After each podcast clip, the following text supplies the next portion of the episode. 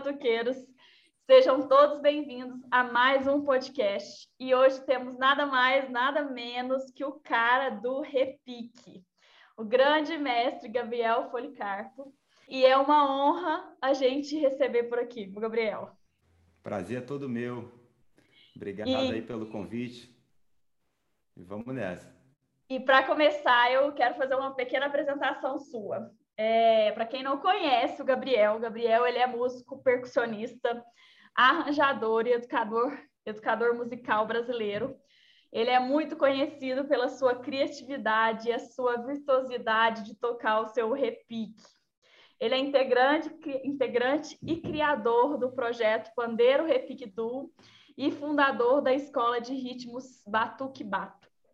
E em 2018 lançou seu próprio repique em parceria com a Contemporânea. Que história, hein? Estamos aí na, na batalha né, da vida, da música. E eu quero saber uma coisa. A vida ela. Para começar o bate-papo, é, define para mim o que, que a música representa para você, Gabriel. Caramba, essa pergunta é, é, é muito vasta, né?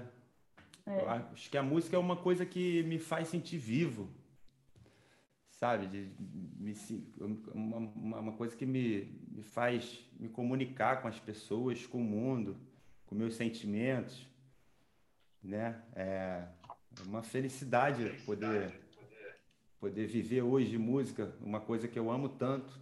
É, não planejei quando era criança de ser músico, foi uma coisa que foi acontecendo na minha vida muito natural. E sempre quando eu paro para pensar nisso, pô, a música, né? Como como a música abriu portas para mim, abre portas, é, pra, tanto de trabalho quanto para vida, para pessoas, amizades. Enfim, música é. Pode parecer clichê, né? Mas é tudo para mim. Tudo na minha vida está ligado à música, aos meus instrumentos, às minhas amizades. Me, me fala um pouquinho, o que, que da onde que sai todos esses projetos, essas ideias e qual que é a sua idealização? Aonde você imagina chegar? A percussão para mim sempre foi um, me um meio de comunicação, começando pela minha raiz musical. Quando eu comecei a tocar na, na, na bateria da Viradouro, é, eu passei a o primeiro repique com um ano de bateria. De, eu, eu tinha 14 anos, aí com 15 anos eu era o primeiro repique. E uma das coisas principais que depois eu fui sacar, assim, né, a, a, uma característica do repique, é a comunicação. Porque o repique pergunta, a bateria responde. Sim. Tem que ter uma precisão, o tocador tem que ter uma precisão muito, muito boa para todo mundo entender o que você está querendo dizer com o seu instrumento. Né? Porque a, essência das paradinhas, das bossas, das, das escolas de samba, vem dessa, dessa, desses, é, dessa coisa do repique, né? Do repique ser o perguntador ali todo mundo responder.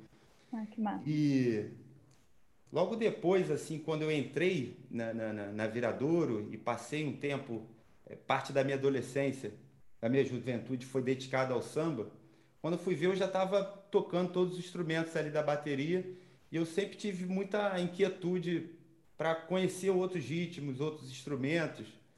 E aí comecei a estudar outra, outro tipo de, de, de som, de percussão, de tambores, como conga, as coisas que não tinha em bateria de escola de samba. E fiz aula com, com, com o mestre Paulão Menezes, aqui de Niterói, a cidade onde eu vivo. E ele me mostrou um, um mundo assim que me causou muito mistério, sabe? Porque naquela época não tinha tanta facilidade que nem a gente tem hoje, Spotify, de botar uma música cubana, botar uma música de Senegal. Hoje em dia a gente tem muita informação na mão, mastigado, né? Como o YouTube, Spotify. E nessa época, eu lembro que eu ainda era, era criança, né? Tinha 15 anos, 16 anos. E eu fiquei muito instigado com esse, com esse mundo percussivo. Não só da percussão do samba, mas a percussão do mundo. Foi aí que eu comecei a pesquisar alguns mestres, como Naná Vasconcelos, Marcos Suzano, que hoje é um grande amigo, mixou o nosso disco do Pandeiro Repique Duo, a gente está sempre é, junto, assim. E, e logo em seguida, quando, quando eu comecei a colocar esses estudos em prática, eu senti uma necessidade de compartilhar, de, de, de, de criar em cima de, dentro desses estudos, materializar né, o estudo de alguma, de alguma forma. forma. Foi aí que eu, que eu criei um bloco aqui em Niterói chamado Bloco do Vigário, com alguns amigos ritmistas da Viradouro. E esse bloco foi meio que um laboratório para eu começar a desenvolver algumas ideias é, de outros ritmos, de outras coisas, para o formato de escola de samba que é, o, que é a minha praia, né? De onde eu vim, é, assim, de onde vem o repique, né? O, o, o, o cenário base. musical é o cenário musical que eu mais domino, assim. Então, dando continuidade ao que eu falei no início, era a coisa da comunicação, né? Da gente, eu sempre gostei também de bando, de, de, de estar em grupo, de, de fazer arranjo para bateria. E foi nesse momento que eu, que eu, que eu aprendi também a gostar de dar aula. E as aulas eram muito. Eu sou autodidata, né? Não, não, não, tive um professor que me passasse nada assim, ó, tem que fazer assim, segura na baqueta assim, o ritmo é esse. É, o samba é muito interessante porque porque uma, você faz uma escola dentro de uma escola, né? Não tem ninguém muito ditando, pelo menos na minha época, a minha a minha época de viradouro, quando o mestre Cissa chegou, era uma coisa assim muito. O mestre fala se está bom ou se está ruim, mas muitas vezes não explica como faz, como uhum. por onde é. Então, minha, minha, minha, minha ideia musical, assim, minha forma de ver percussão está muito ligada à, à, comunicação com outras pessoas, de, de tocar junto, de, de, transmitir alegria, energia. Show. E paralelo a isso, é óbvio, tem que estudar, tem que ter técnica, né? Para cada instrumento a gente precisa estudar de forma mais, mais disciplinar, assim, para a gente poder é, expressar né, o que está aqui dentro do nosso sentimento para o tambor. Perfeito, comunicar tudo isso. É, você já falou aí, né? Sua história começou lá na Viradouro, mas qual que foi aquele momento chave, assim, que realmente você entendeu que largou de ser uma brincadeira, né? Largou de ser um hobby de ir lá para a escola e tocar, e realmente aquilo começou a virar o que eu quero viver, né? vou começar a fazer minha vida em cima da música. Teve algum momento assim marcante que foi a virada que você falou: "Nossa, vou começar a fazer isso a minha carreira, o meu negócio"? Foi quando eu eu entrei para uma faculdade de direito. Isso é engraçado. Eu, fui, eu entrei num curso de direito por influência familiares, sabe? Aquele medo de toda, todos os pais, né? Pô, vai fazer um curso e paralelo você tem a música, você não vai deixar de tocar. Sendo que eu não conseguia ficar na, na, na faculdade estudando direito, eu não conseguia me ver. Aí eu fiquei cinco meses só, na verdade, foi um semestre, né? E teve um dia que eu, que eu me peguei nas, na, na sala e nessa mesma época eu estava fazendo TEPEM, que é um curso que tinha na Unirio de teoria musical, uhum. aprendendo a, a, a, ler partitura, ditado, solfejo, essas coisas, que é um curso de dois anos, um curso técnico. E sempre quando eu ia para a faculdade de Direito, eu estava com pentagrama lá, aprendendo a escrever, usando as notas, colcheia, semicolcheia. Quando eu me vi assim, eu falei, cara, e no direito eu só estava me lascando, tirava três, dois. tirava nota. Aí quando eu falei, cara, eu tô perdendo tempo aqui, não é isso. Eu cheguei em casa, falei com meus pais. E aí rolou aquela coisa, mas eu meti o pé firme, falei, não quero isso, quero viver de música. Vim aqui para tocar, todo mundo para fazer música, para compartilhar minha música, para aprender. E aí meus pais se assustaram no início, mas depois eles deram todo apoio, suporte, assim. É, e assim, eu, eu venho de uma família que eu sempre tive no mundo da música, né? Não como musicista, mas de ter uma, uma família que está com lojas de instrumentos desde nova, né? Então, esse meio eu sempre estive envolvida. E realmente, falar que é uma pessoa viver do mundo da música, da música em si, é um choque de realidade muito grande. Eu não sei como que é o mercado de música no Rio em si, mas no interior é muito sofrido, né? É, são poucas as oportunidades. É uma arte que tem que ser mais valorizada, né? É, com certeza.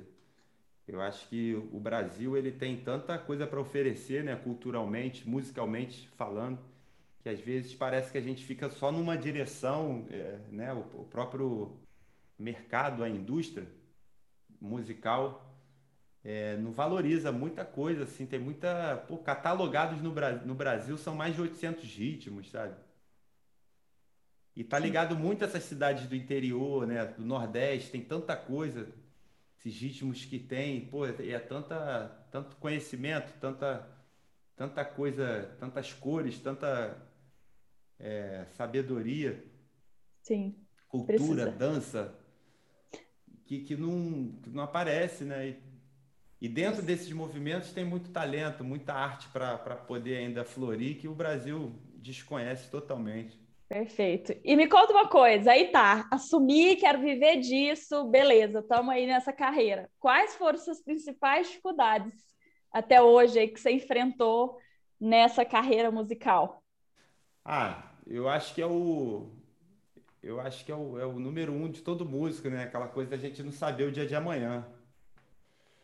Né? Todo músico passa por esse momento, assim, tem, tem época que a gente está bem, trabalhando bastante, está tendo coisa, e tem época que o negócio fica mais, mais complicado, assim, da gente entender como vai ser ali na frente, se vai ter show, porque as contas não param de vir, né? Uhum. E aí tem, principalmente nesse momento agora que a gente está vivendo, pô, eu acho que esse momento aí foi o momento mais mais obscuro assim que eu estou vivendo em termos de, de esperança, né? De, em termos de, de a gente poder trabalhar, poder ir para a rua, poder fazer movimentos, né? É, eu sempre. Minha vida musical foi sempre ligada a show, eu tocando no palco e, e, e aula também. Uhum. É, o Bato que Bato tem nove anos e as oficinas acontecem toda semana, sabe? Há nove anos. E a gente sente muita falta, né? Tem essa, essa parte da, do trabalho, né? Do, do, da grana que a gente tem que fazer trabalhando, né? A gente precisa estar tá atuando para a gente poder sobreviver. E tem a parte do, da energia mesmo, da conexão, de você estar tá tocando o seu instrumento, de você estar tá fazendo show, estar tá com as pessoas. Eu acho que esse momento que a gente que a gente está vivendo ainda, que não sei quando a gente vai sair, mas a, a vacina chegando dá mais esperança, né? Mas esse é. momento da pandemia eu acho que é o pior momento, assim. E você se reinventou nessa pandemia, né? Uma das suas reinvenções foi seu curso online, né? É, foi o, o lado bom, o lado bom, né, para minha, pro meu trabalho assim, foi poder poder continuar em contato com os alunos, com as pessoas, dando aula. Foi bem legal. Abri o primeiro, a primeira turma no ano passado em, em junho. Aí teve bastante alunos e uma coisa muito legal que aconteceu foi poder reunir alunos de todo mundo numa sala.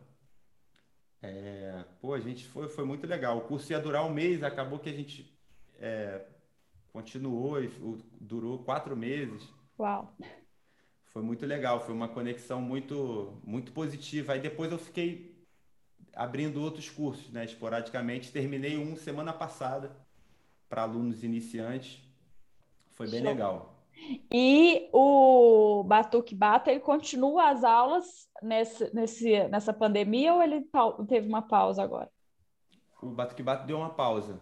No ano passado a gente fez, mas aí eu acho como é o Batuque Bata tá ligado a, a, um bloco, né, que, que vai pra rua no carnaval, que desfila, pô, isso aí Cara, muito show tem... esse projeto. Eu vi os vídeos, eu falei, ai, que vontade de estar no Rio e fazer uma coisa dessa. Tá convidada. Próximo muito... carnaval, tendo carnaval, tá convidada. Muito top, muito bacana. É, Fala uma coisa, música é arte, arte é criação, né? O que que te faz ser tão criativo, assim, inovador nas suas atuações, nas suas criações musicais aí? Caramba, é, eu acho que não tem um. A criação não tem uma, um formato, sabe, específico. Pelo menos na minha forma de, de compor. Quando eu estou compondo um arranjo, quando eu estou compondo um solo para o meu instrumento. É, não tem uma, uma regra. Cada, cada coisa, por exemplo, eu posso fazer uma, posso fazer uma imersão em algum lugar e para um ver um, uma roda de samba, tal, não sei o que, e escutar uma levada e aquele negócio ficar na minha cabeça. Dia seguinte eu acordo com aquele ritmo na cabeça e gravo alguma coisa. É, ouvindo um disco, por exemplo, um, um, um, percussionista que sempre me inspirou muito foi Naná Vasconcelos, pela criatividade dele, pela atmosfera que ele criava na música. Ele fazia um negócio tão, tão grandioso com pouco, com simples, que eu ficava muito impressionado, assim, sempre quando eu escuto Naná. É, eu faço parte de um, de um quarteto instrumental na Dinamarca, do pianista Carsten Kerr, que é dinamarquês, Brissoniano, que é um baixista, e o Bernardo Aguiar, meu parceiro do Pandeiro Repique Du. E esse grupo me inspira muito. Eu aprendo muito com esses malucos. Todo mundo tem essa veia também de, de, de composição criativa. E sempre quando eu volto de viagem também, quando a gente viaja, a gente está sempre em contato com muita coisa nova, né? Uhum. A gente sai da nossa zona de conforto. E isso também me ajuda muito a, a me inspirar, a criar. Por exemplo, no ano passado a gente tocou num, num festival, no ano retrasado, a gente tocou com o PRD+, num festival em Miami, é organizado pelo Snark Pup, que é uma banda americana música instrumental. Pô, e nesse, nesse festival a gente viu cada coisa incrível. Tinha uma. Lembro que tinha uma banda de Marrocos, tocando Chaeb, que é um ritmo lá de Marrocos. Aí a, a Suzana Baca, que é uma cantora peruana também. Então foi um festival muito. Pô, saí de lá com a cabeça fritando. Imagino, ficou que... uns dois dias sem dormir, criando. É, eu acho que é, que é isso, é, é a versatilidade. Eu, eu, sempre gostei de ouvir som, sabe? Música diferente, ouvir jazz, de ouvir, de ouvir samba, de ouvir forró, de ouvir boi do Maranhão, ouvir música de Marrocos. Sempre gostei de conhecer e eu acho que isso é, é o que, que vai. É se jogar o novo, né? É, aí sempre vem, vem coisa na, na na cachola nova assim, a gente bota para fora. Quais para você são as principais técnicas aí que percussionista deve se dedicar? Eu acho que é entender o seu o seu sentimento, né? Pela qual música que te faz mover assim, é, porque tem uma coisa fácil do percussionista se perder, é porque você muda de estado, mudou de tambor, mudou de mudou de instrumento. Né? A percussão não é igual uma bateria. Né? Batera é batera aqui no Brasil, é batera no Japão, é na Índia, é aquele formato. Igual piano, igual violão. Hum. Percussão vai mudando. Então é importante o percussionista ter um foco. Né? Por exemplo, só dentro do samba a quantidade de instrumento que tem é muita coisa né? para o cara estudar.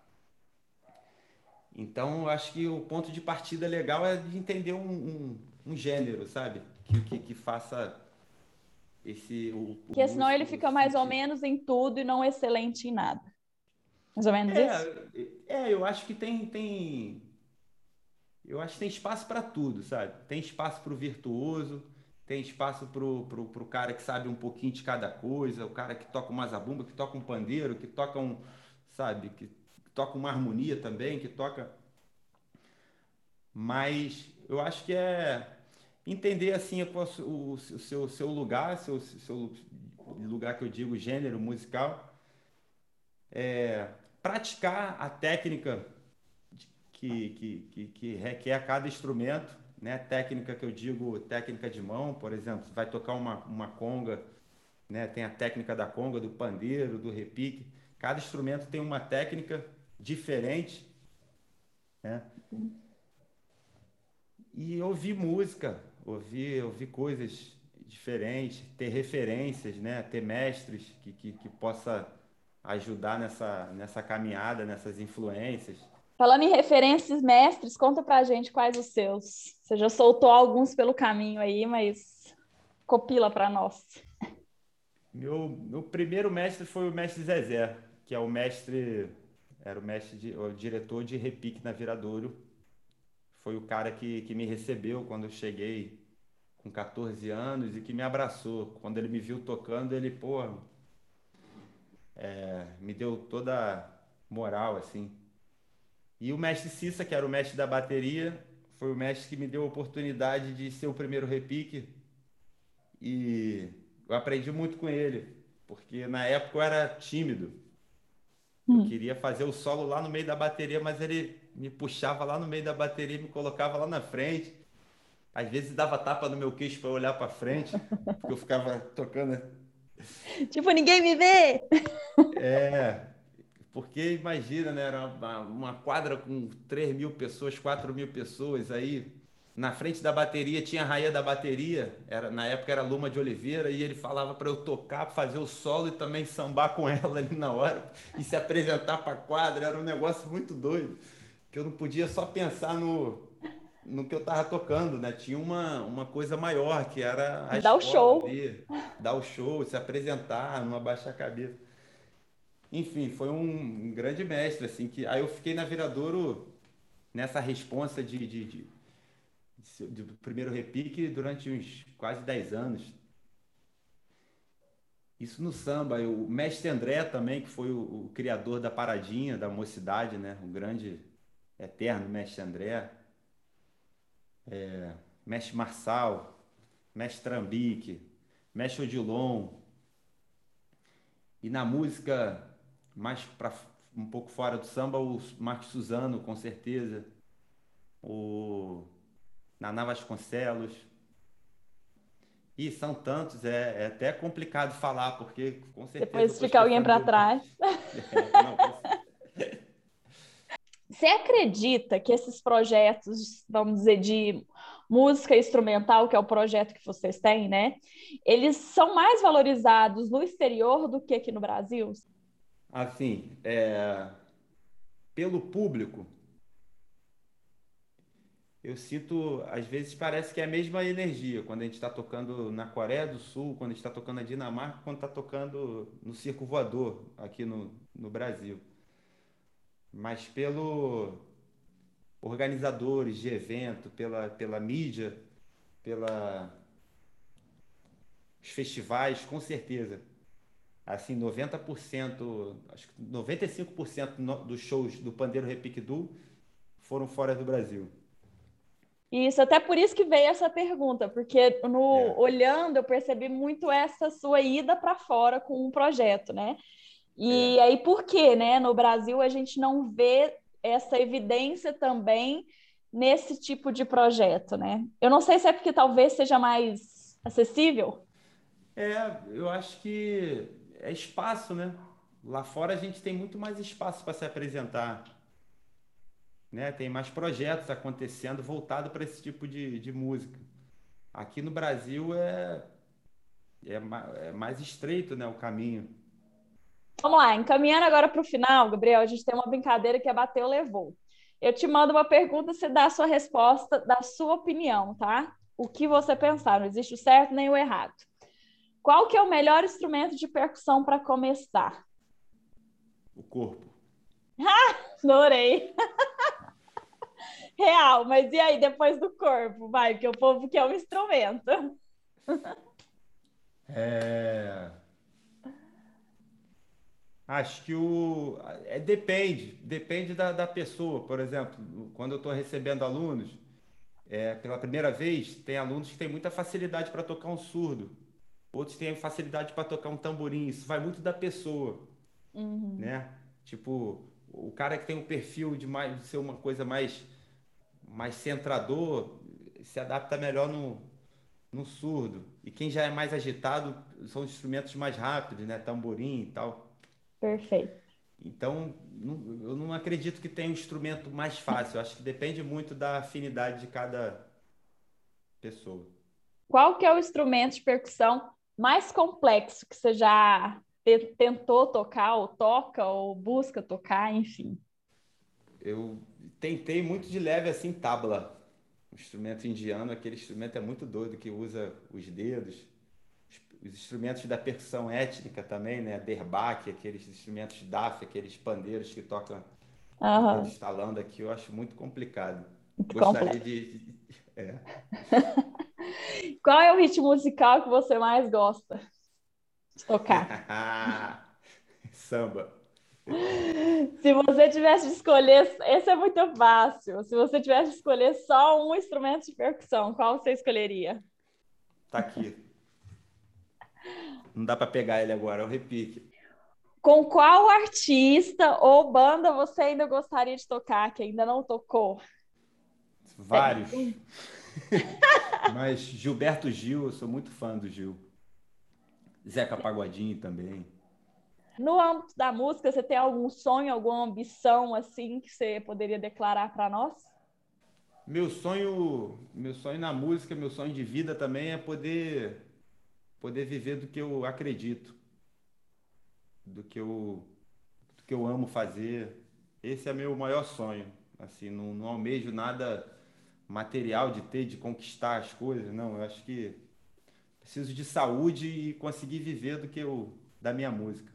E para a gente encerrar, manda uma mensagem final de incentivo aí para os batuqueiros, né? Como se diz, aquela mensagem que você daria para o Gabriel de 20 anos, se você pudesse dar. Qual que seria essa mensagem? A mensagem é que principal é saúde para todo mundo, que a gente consiga sair dessa pandemia aí é, de forma, de forma, né, com, com saúde, sair bem para poder voltar a tocar, poder voltar a estudar, para os alunos, a galera que está com a mão coçando, querendo aprender, poder voltar às oficinas, os músicos voltarem a se apresentar também, poder fazer os shows. E é isso. A coisa, acho que a coisa principal que a gente precisa é, é de saúde. Saúde para a gente poder trabalhar e seguir em frente. É isso. Muito, muito, muito obrigada pela sua participação, pelo seu que tempo. Agradeço. Quem não, ainda não segue o Gabriel lá no Instagram, vai lá, Gabriel Policarpo, já depois sigam todos os projetos dele e você vai ver o show que ele dá em todos os canais que ele está, que você vai aprender muito. E quem ainda não segue o nosso Instagram, Clube da Percussão, segue lá que tem muita notícia boa, tem muita promoção, tem muito instrumento, tem muita, tem muita matéria para você acompanhar, para a gente levar o batuque aí para todos os cantos. Gratidão, até a próxima. Se Deus quiser, ainda ao vivo e a cores. É isso aí, maravilha. Até mais, valeu, tchau, tchau. Valeu. Valeu, pessoal. Tchau, tchau.